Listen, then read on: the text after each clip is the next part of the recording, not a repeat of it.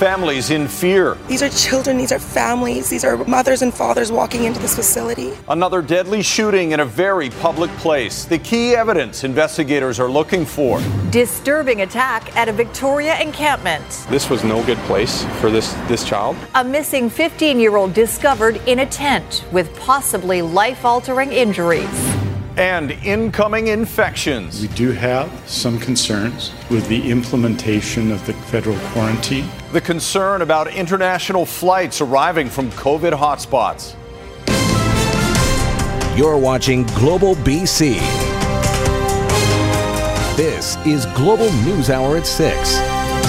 Good evening and thanks for joining us. Homicide investigators are dealing with their third targeted murder in less than a week. As Grace Ke reports, the latest happened in broad daylight at a Langley recreation complex where families with children were gathering. The busy Langley Sportsplex is the latest scene of what's believed to be a gang shooting. Bullet casings could be seen on the ground next to the body. The complex is home to several ice rinks, a gym, indoor playground, and daycares. So I dropped my kids off around 9 o'clock. And then I was also coming out from the parking lot. I heard um, five to six gunshots. It was very consistent gunshots. As I was pulling in, uh, I saw that there was a man laying down in the front door there, and uh, there was a couple people trying to help him. Two of our very good ice guys had to work on him and try to revive him this morning. And I know that our front desk staff also saw it, so I'm laying there dead. So yeah, it's pretty traumatic. Police have tentatively identified the victim, believed to be a man in his 40s with gang ties. They are looking for a possible link into Saturday's targeted shooting at Vancouver's Coal Harbour, where 31 year old Harpreet Singh Dhaliwal was killed. If uh, our victim is who we believe he is, he was very well known to police. Okay? And again, we believe his death was targeted. This gray Dodge pickup is believed to be the suspect vehicle. It was torched a short time later and found on the 1200 block of Riverside Drive in Port Coquitlam. One woman who just dropped her kids off at the daycare in the sportsplex believes the pickup was trying to get around her right after the shooting. I think what happened is the, the shooter waited for me to leave because I parked out front, right in front of the entrance. And then after I left, he fired the gunshots. He got in his car um, and then I think he was actually behind me because he was trying to bypass me when I was trying to pull out from the parking lot. iHit is asking for dash cam video. They believe the suspect car went over the Golden Ears Bridge and then onto the Lougheed Highway. If you were in the area, you could have key evidence to help solve this case. Grace Ke, Global News. A Victoria teen who had been reported missing is in hospital tonight with potentially life altering injuries after being attacked in one of the tents at Beacon Hill Park. As Kylie Stanton reports, making this incident even more disturbing, police and other first responders say they were confronted when they responded to the scene. In the light of day, it's relatively calm. Campers lounging outside their tents in Beacon Hill Park. A very different scene from what police are saying happened here Tuesday night. We were called just after 10 p.m. for a report that a 15 year old had been choked and assaulted in a man's tent, a 38 year old man's tent uh, within the park. Officers were called in for backup by paramedics and firefighters already on scene for another call when they learned of the assault. But the police didn't get far. There were a lot of campers that uh, came out to the scene that were uh, encroaching on officers and, and really encouraging uh, the youth not to speak with us. The youth, who had recently been reported missing and is developmentally delayed, was eventually apprehended by officers under the Child, Family and Community Services Act. But it didn't happen without a fight. Our officers were, were bit, they were spat on, uh, and, and, again faced a, a very hostile environment. The 15 year old is now in hospital with life altering injuries. It's the latest in a string of disturbing attacks targeting those who are particularly vulnerable. In March, a woman was found dead on the side of the road outside the park. Police have since ruled it was a homicide. And just recently, a man with Down syndrome was attacked in the same spot. This latest incident, while not connected, only adds to the disturbing trend. This is nothing new. Anytime you get large encampments, you get a criminal element that preys on the vulnerable. The city of Victoria has said it intends to house all campers by the end of April. Council released a report this week saying it plans to work with everyone on an individual basis. But if housing is refused, action will be taken. We will go to court, we will get an injunction, and you will be removed. In the meantime, police are turning their attention to locating the suspect in this case, who managed to escape the area amid the chaotic situation. It's expected he will face several charges. We're very familiar with him. We hope that that helps us in locating him and getting him to custody soon. Kylie Stanton, Global News, Victoria. The man accused in the deadly stabbing rampage outside the Lynn Valley Library made another brief court appearance today. Yannick Bandaogo is facing one count of second degree murder for the March 27th attacks that left one woman dead and six others injured. The 28 year old was represented by his new lawyer as he appeared in court via video link. He quietly listened to the proceedings and answered coherently when he was spoken to. The court has now adjourned until May 5th to give defense counsel time to review documents from Crown. Turning to COVID 19 in our province now, we have 862 new cases, bringing BC's total to 121,751, with more than 8,900 of those cases currently active. Hospitalization numbers are up again 483 people in hospital, with 164 of them in ICU. 13,135 people are in self isolation. And sadly, seven more people have died from complications of COVID 19. Let's bring in our Keith Baldry now. Keith, the BC Centre for Disease Control is confirming that a person in their 20s has died mm. from COVID 19, and that's a first for BC. Indeed, it is the first one we never wanted to see occur. The vast majority of people who have died of COVID 19 have generally been older, but uh, 14 people in their 30s have died of COVID since uh, last fall. And now, Center for Disease Control in their situation report reporting today, along with some other alarming numbers, that the first person in their 20s has passed away from COVID 19. But that's not the only thing they're reporting. Our hospitalizations have doubled weekly since mid March, now at 299. Our weekly ICU cases have also tripled since mid March. Fraser Health Health has had 25 new ICU cases in two days alone. Really bad what's going on in Fraser Health right now. They've got the most hospital cases and the most ICU cases on a daily basis. We talked to Health Minister Adrian Dix about this today. He wanted to talk about the person who died in their 20s. No real information about their personal situation, but he did say that death, of course, is a tragedy. Whether you're in your 20s or you're younger or your 30s or your 40s, COVID 19 can be vicious. We've seen this in this case, which I think came out in the weekly summaries, the statistic that you're talking about of the person passing away. This case, as in all cases of young people who pass away, is particularly tragic. And, uh, and while I can't speak of the details of the case, I can say that everybody, especially everybody who's clinically vulnerable, and everyone who gets an opportunity to get vaccinated, when your turn comes, get Uh, vaccinated with the vaccine that you're offered. And the good news is more and more people are getting vaccinated, Sophie, so hopefully that number continues to climb. We're going to have a bit of a slowdown on our vaccine supply in the next few weeks, but it's really going to ramp up quite a bit in May. We're going to have many people with needles in their arms in May. One final note tomorrow's briefing from Dr. Bonnie Henry and Health Minister Adrian Dix. A lot of people tune into that. It's been moved up from 3 o'clock. It will now be at 1 p.m. tomorrow, and we'll be carrying that live on BC One, of course. Mark it on your schedule for tomorrow. Thank you, Keith. The latest clarifications on the upcoming, upcoming COVID 19 travel restrictions in BC are good news for lower mainlanders. The government now says Metro Vancouver drivers will not have to worry about travel checkpoints. Aaron McArthur has the details.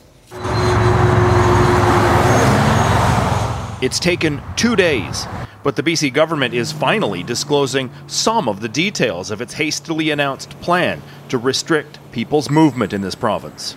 The goal is to discourage uh, travel, recreational travel, uh, outside of health authorities. Have a safe night.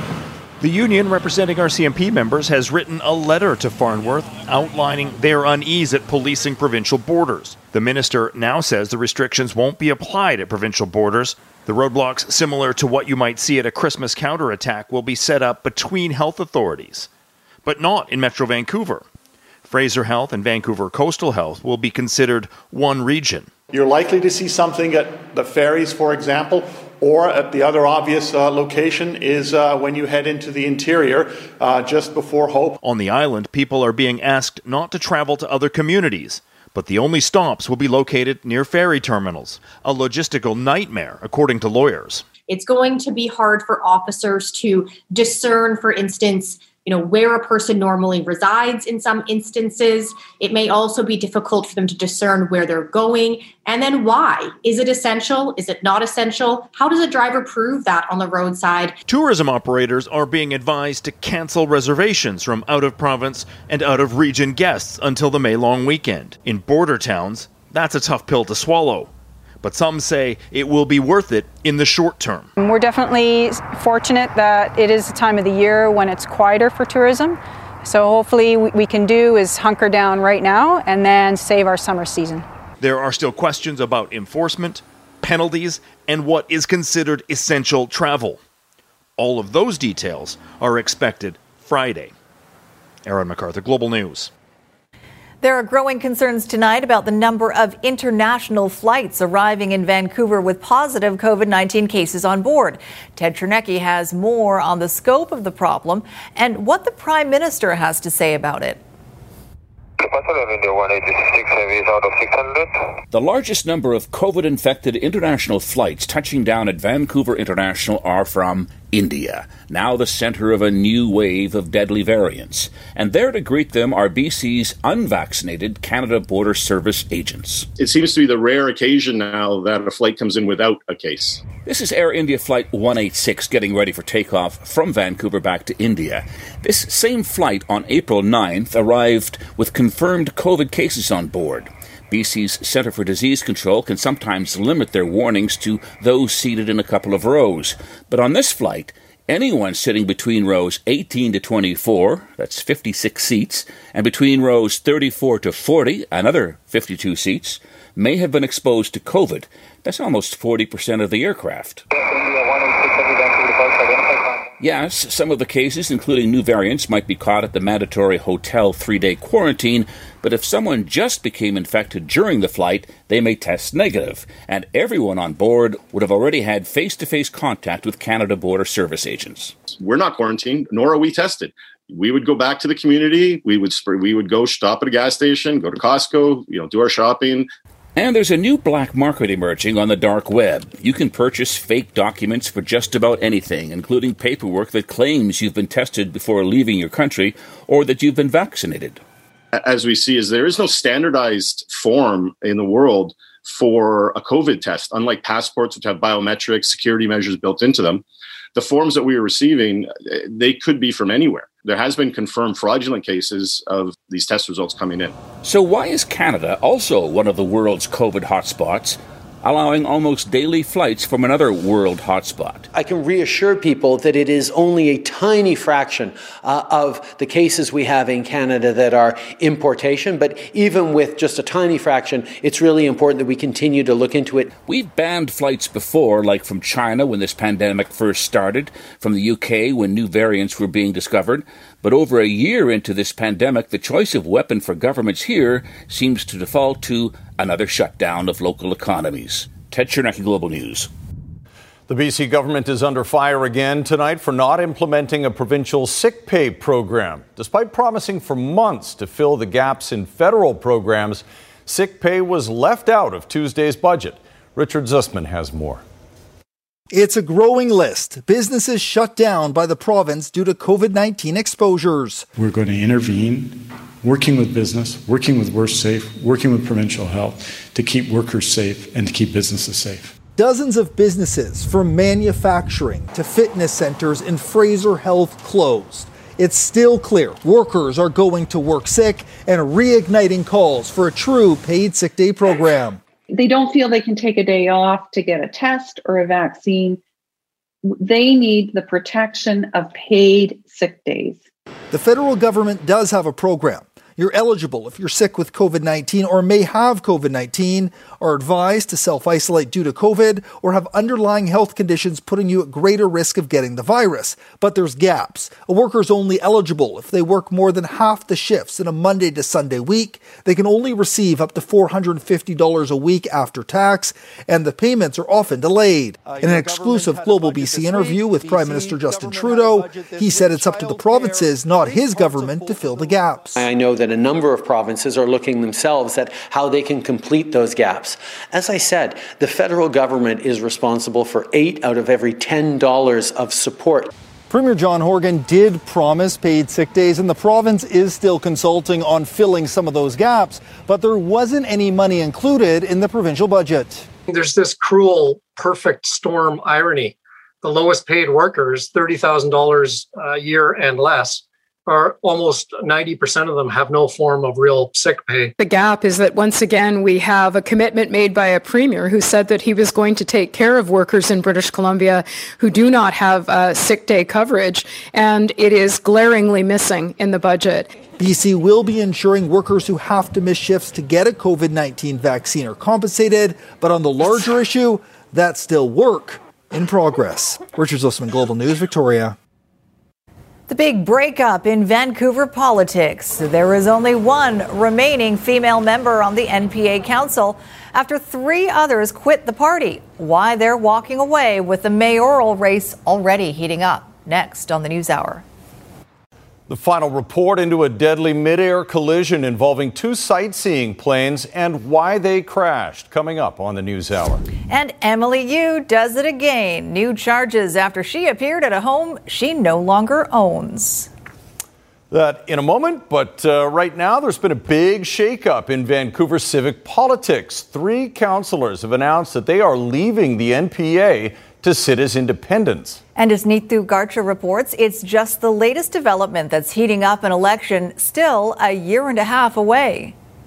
These three Vancouver councillors stepping down from a party they say can't be trusted to govern responsibly. We had felt we had no choice but to stand up um, and move forward and sit as independents. Effective Wednesday, Sarah Kirby-Yung, Colleen Hardwick, and Lisa Dominato are out of the nonpartisan association. They say after being blindsided what they call an old boys club decision involving an election 18 months away. I guess it was the straw that broke the camel's back when the NPA board unilaterally appointed John Coupar as mayoral candidate. The fact that it was done behind closed doors, sort of a secret backroom deal. In the trio's open letter to party members and supporters, a series of events listed as leading up to this boiling point, including in 2019 when Councillor Rebecca Bligh resigned over alleged anti SOGI board members, and last July when four directors resigned over what they call the board's ineffectiveness. Coupar says he's disappointed. The only difference is because I had previously gone through the process and had been vetted now by three different boards, you know, they did move a little bit quicker, but that's really the only difference. Asked if there could have been more opportunities for diverse mayoral candidates, Coupar said this. Well, I think we'll have a diverse group running with the NPA, and I look forward to that. It's not the same as having a mayor who gets a shot. No, I have the, I have the nomination, and I'm I'm planning on uh, moving forward with it, and I look forward to getting the support of residents of Vancouver. But the party missed an opportunity, says independent journalist Jagdeesh Mann. Vancouver has never elected either a female mayor or a non-white mayor. It's unfortunate that the NPA, a legacy party uh, with such strong standing lengthy roots in the city, has taken um, decided to appoint uh, someone without actually allowing other candidates to come forward and bring their voices in. These councillors who will announce their future plans soon say their move sends a strong message. Democracy matters. Neetu Garcha, Global News. Up next, a truck owner gets a paint job he didn't ask for. The paint hit us, hit us down this entire side. His run in with highway paint sprayers and what happened when he asked for some compensation. Coming up in Consumer Matters. Also, a dramatic turn of events in the Meng Wanzhou extradition case and how she won a three month delay in proceedings.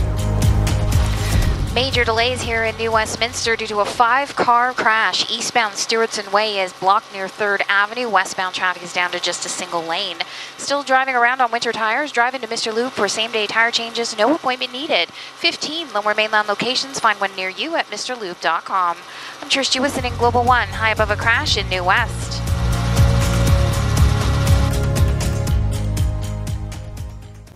Notorious former North Vancouver condo owner Emily Yu is now facing a new criminal charge. Yu allegedly broke into her former townhome on April 10th, and neighbors say she appeared to have a moving crew taking her belongings back inside. That townhouse no longer belongs to Yu after it was bought by new owners in a court ordered sale. Yu was slapped with another court order barring her from setting foot on the property, and Yu has now been charged with one count of break and enter. A three month delay has been granted in Meng Wanzhou's ongoing extradition case. Meng's defense team asked for the delay, saying they need time to review bank documents recently released by a court in Hong Kong that may be relevant to the case. The judge's reasons for granting the delay are expected to be made public next week. The extradition case is now set to resume August 3rd. Meng was arrested at YVR in 2018 at the request of the United States to face fraud charges related to U.S. sanctions against Iran. If COVID restrictions are lifted, allowing you to take a road trip this summer, make sure you watch out for road painting crews working on the highway. Consumer reporter Ann Drewa joins us with a cautionary tale involving overspray and one man's fight for compensation, Ann. Thanks, Chris. A BC man is warning drivers after he made a highway related claim to the province. Last summer, his truck was sprayed when he passed a road marking crew. Now, almost 10 months later, he's no closer to getting a resolution. The paint hit us down this entire side, so started here. Peter Murphy's vehicle received an unwanted paint job along Highway 4 near Port Alberni. If I just wipe the dirt off, you'll see, you'll see, have an easier time seeing it. Oh yeah, there you go. The Kelowna resident was driving to Ucluelet on a narrow stretch last July when he came across a road marking crew. Murphy says he obeyed the signage and slowed down as a road painting truck approached. I just remember looking down the oncoming lane saying, okay, that, that paint truck is painting right now. He's, he's coming our way. And I can only pull over so far. Making matters worse, he says there was no barrier between his vehicle and the painting truck. There's no plexiglass or barrier of any kind. When he arrived in Ucluelet, Murphy was shocked to find the entire lower section of the driver's side of his truck had been sprayed with yellow road paint, including the wheel wells and tires.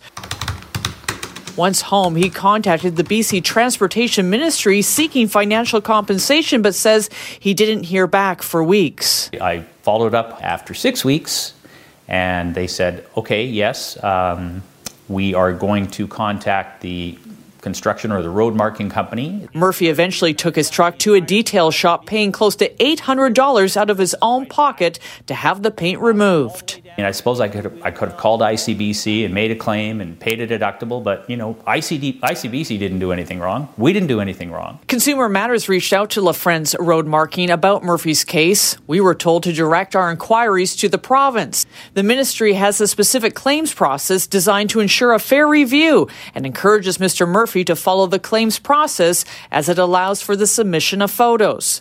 But even with Murphy going through the process again and submitting photos, he was no closer to receiving any compensation. In a second email to Consumer Matters, the province stating, each file is unique and time to resolve can vary depending on the volume and complexity of requests.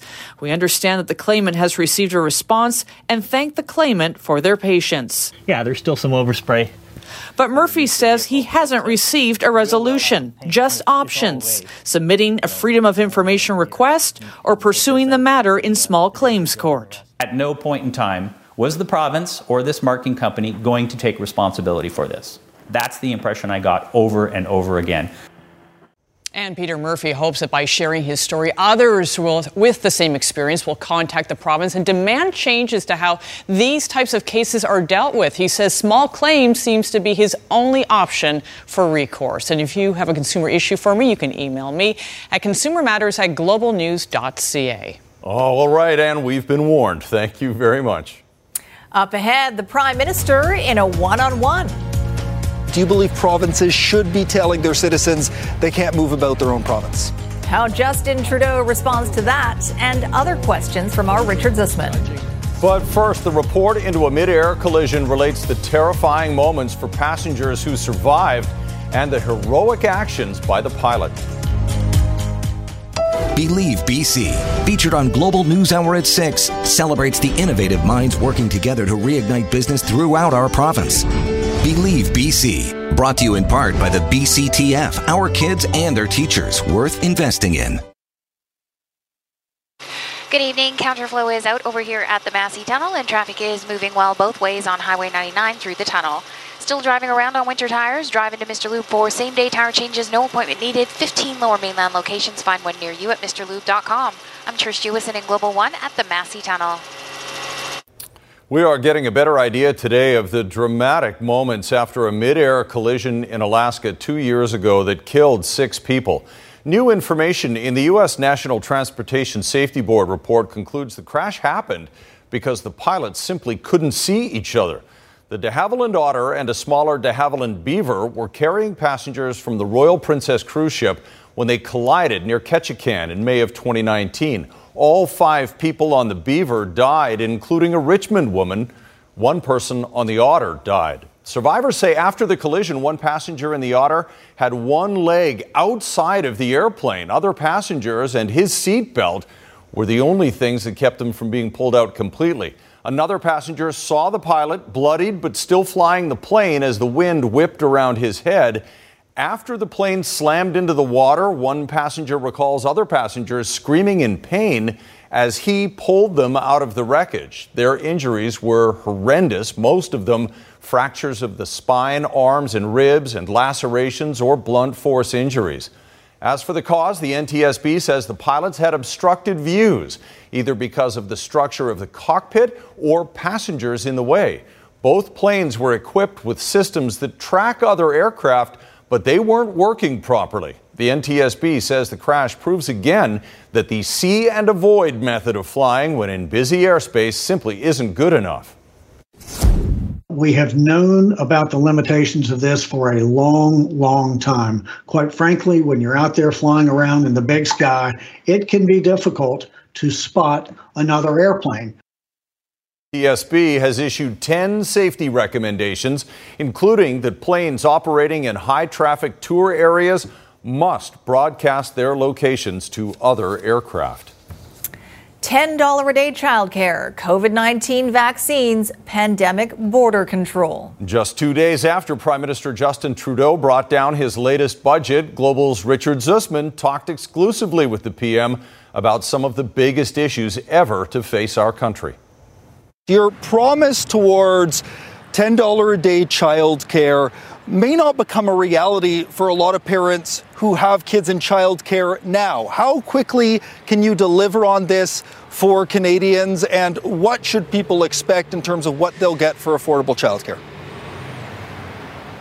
Well, the first part is, of course, having a willing partner on the provincial side because this can only be done as a partnership. Uh, we're putting big money on the table, but we're expecting people to move forward in ways that are going to create spaces, uh, increase the quality and affordability of childcare. Uh, fortunately, my conversations with the BC government have always been very, very positive on that, so I'm uh, sure we're going to be able to move forward uh, rapidly. Has it been frustrating the United States has not been a more willing partner in terms of sending vaccine? Especially the AstraZeneca vaccine they're not using? Um, listen, every every country is facing its own challenges. One of the things we did from the very beginning was ensure a really diversified supply of uh, potential vaccines. Uh, we signed deals with about seven different companies from around the world, uh, sourced them from all f- different parts of the world. But uh, you'll remember that, particularly given the previous American administration stance, uh, we uh, did most of our sourcing from outside of the United States. obviously, with the Biden administration, uh, we're looking at uh, actually shifting that around, but those conversations continue to be ongoing. But your government stopped flights from the UK when we saw variant spread there. What's different now with India? Uh, well, actually, we paused flights from the UK uh, for a short period of time while we brought in new measures. For example, uh, the pre-departure test, uh, and then uh, the uh, the on arrival testing and quarantine. For example, we've already brought in those measures that are significantly stronger than what we had before. but we're again looking at what next and what more we can do to keep people safe. Every step of the way, this government has done what is necessary to keep people safe, and we will continue to do that. Do you believe provinces should be telling their citizens they can't move about their own province? Well, I mean, that's not exactly the role of the federal government to be telling provinces what to do. Provinces uh, uh, make the right decisions for their jurisdictions. But we've seen, for example, whether it was the, uh, the Arctic territories uh, bringing in a travel ban from the very beginning, or even the Atlantic bubble, uh, that the federal government didn't have any role in imposing or judging or anything. Uh, we just support, and, and that was very effective. So we will be there to support the government of BC in the decisions that it takes to manage the spread of COVID uh, uh, in, uh, in, in British Columbia. our role is to be there to support with extra testing kits, with contact tracing, with any measures that BCers need. Are there thoughts being given to giving police more powers uh, to go after uh, those who are committing racist acts uh, against whoever in this country, but mainly around this anti Asian racism we've seen increased? Uh, hatred and intolerance in all its forms are absolutely unacceptable in Canada, and whether it's uh, anti-black racism, uh, indigenous, anti-indigenous racism, or as we've seen, really troublingly, a rise in anti-Asian racism, uh, we've continued to step up. We specifically put uh, resources in this budget towards uh, fighting racism in, in, in systemic in systemic ways, but also supporting community organizations, including specifically to support uh, the fight against anti Asian uh, racism. We will continue to be there and make sure uh, that jurisdictions have uh, better supports and that everyone understands that that is simply unacceptable in Canada. In Health Matters tonight, two ALS patients who live in Kelowna are speaking out, advocating for access to clinical trials in BC that might give them hope for a better quality of life. As Global Shelby Thom reports, with dozens of promising therapies on the horizon, and the Project Hope initiative, they say there's never been a more promising time to push the science forward. ALS has taken so many things away from me. Sarah McDonald is determined to still use her voice, even though she's lost it. My voice the ability to drink and eat and my independence. Sarah communicates through a computer after ALS robbed her of her speech. The UBCO administrator received the devastating diagnosis in January 2020. It's a rare neurological disease that gradually paralyzes people because the brain is no longer able to communicate with the body's muscles. Sarah met Daryl Borsato, a fellow ALS patient, through a patient led initiative called ALS Action Canada. It's my legs that have been affected, and it slows down my ability to walk. Daryl says he traveled to Montreal 16 times in just four months to participate in a stage one clinical trial. With no cure, he wants to help advance the science to slow the rapid progression of the disease. Even if there's no hope for us, there's hope for the future. Arms up like this. That's why the pair are advocating for access to research trials in BC. Participating in clinical trials is the only source of possible treatment. Because uh, ALS sufferers um, live from two to five years after diagnosis, there's a very rapid um, decline uh, in their ability to participate in uh, trials. There is promising news on the horizon. The ALS Society of BC has raised more than $5 million to create a clinical research and trial program at UBC. Canada as a whole would be able to run larger trials. Uh, and participate on on a global level in that way. Giving hope to patients like Daryl and Sarah, who not long ago felt hopeless. This is the first time we've seen hope for years. Shelby Thom, Global News. Still to come, truth is stranger than fiction. Our largest competitor, Amazon, uh, was taking four to six weeks to supply people with books. How Vancouver's iconic pulp fiction bookstore wrote a new kind of survival story during the pandemic. Also tonight, saddle up for a dramatic rescue in Kamloops.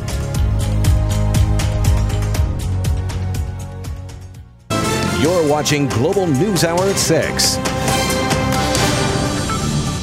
Summer in April has been pretty good so far. Hey, Soph? Yeah. Oh, beautiful out there. But, Kasia, all good things must pause, not come to an end, just pause. That's exactly right. Thank you so much. No, it's true. Uh, things are coming to an end, though we still do have one more day with our rendezvous of summer.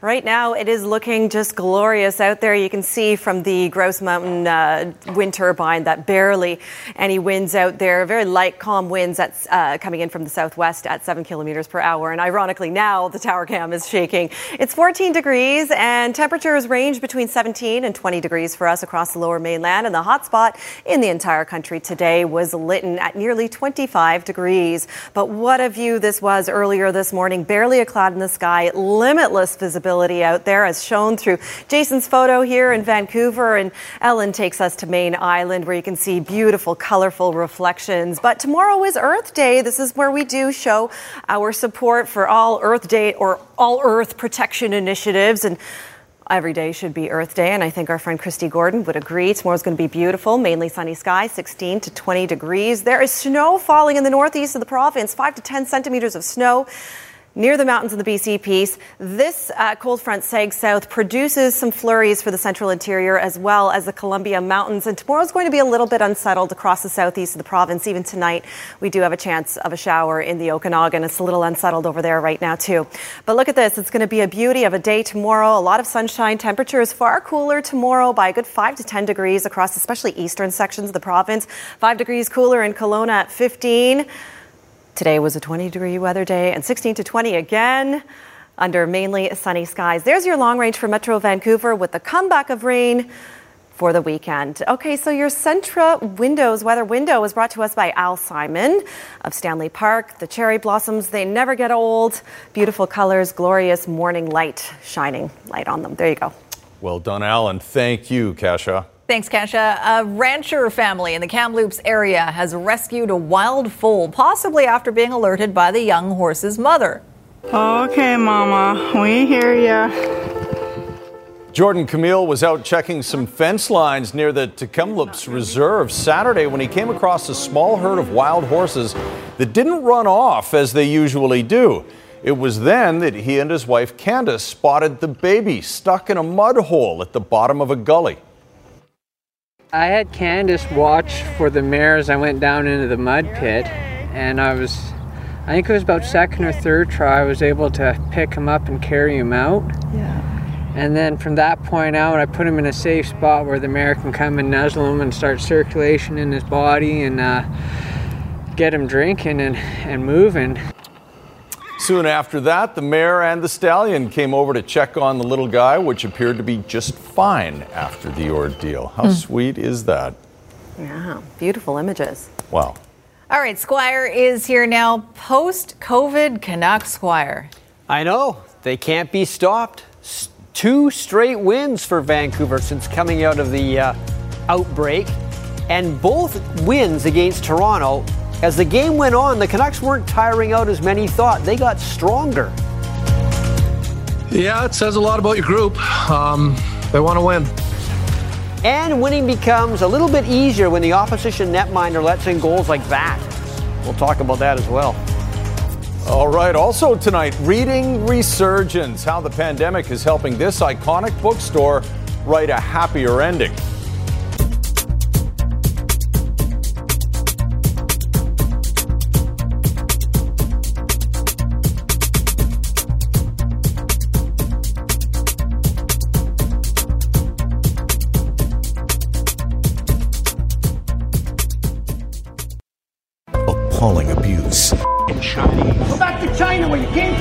Growing fear. A lot of Asians are really scared right now. Canada, it's time to talk. Hidden hate, anti-Asian racism. A global news special Saturday at 7:30.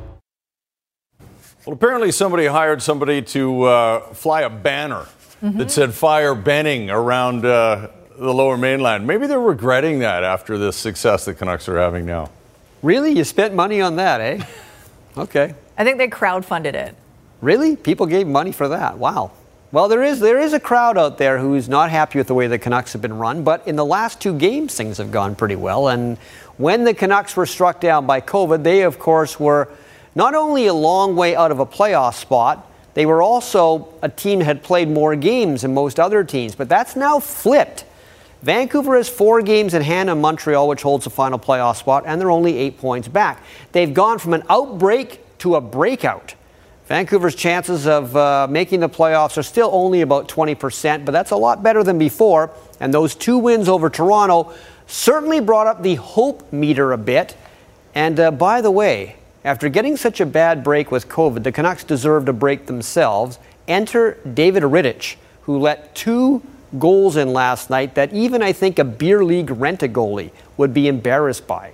Both in the third. The first one for Nils Hoglander right through the five hole there, looked like a tunnel. And then Tanner Pearson, this one goes off his skating in, but Rittich after the game took the blame. What are you coaching?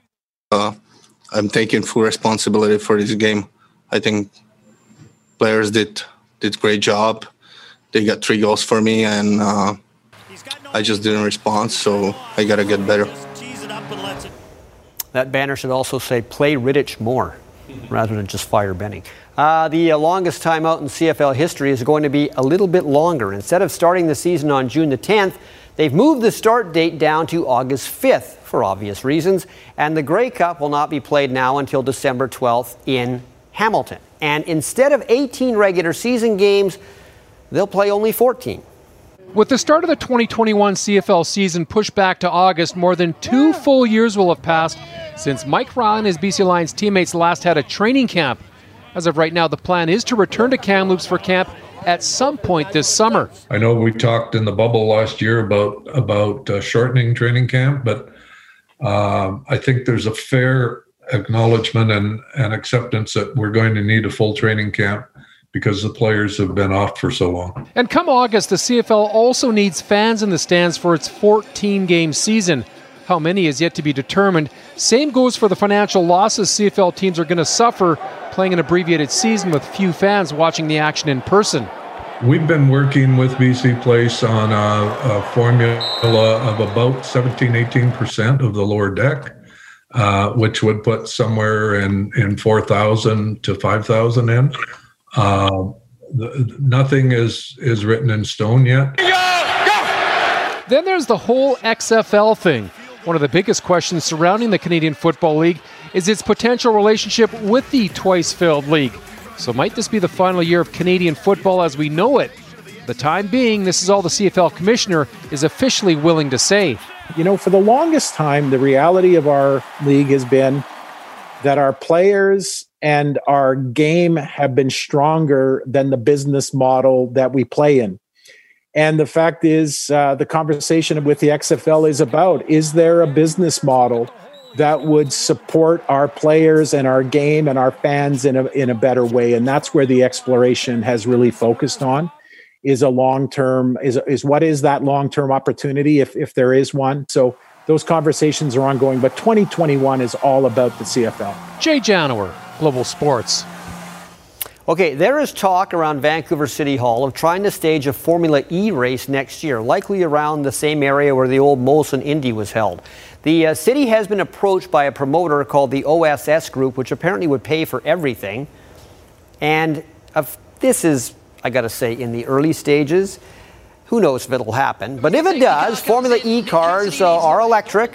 The circuit uh, has been around since 2014. This year there are 12 teams with two cars each, at least 10 races, possibly 18 if they can hold them all. The races last around 45 minutes, and these cars can go pretty fast. Top speed 280k.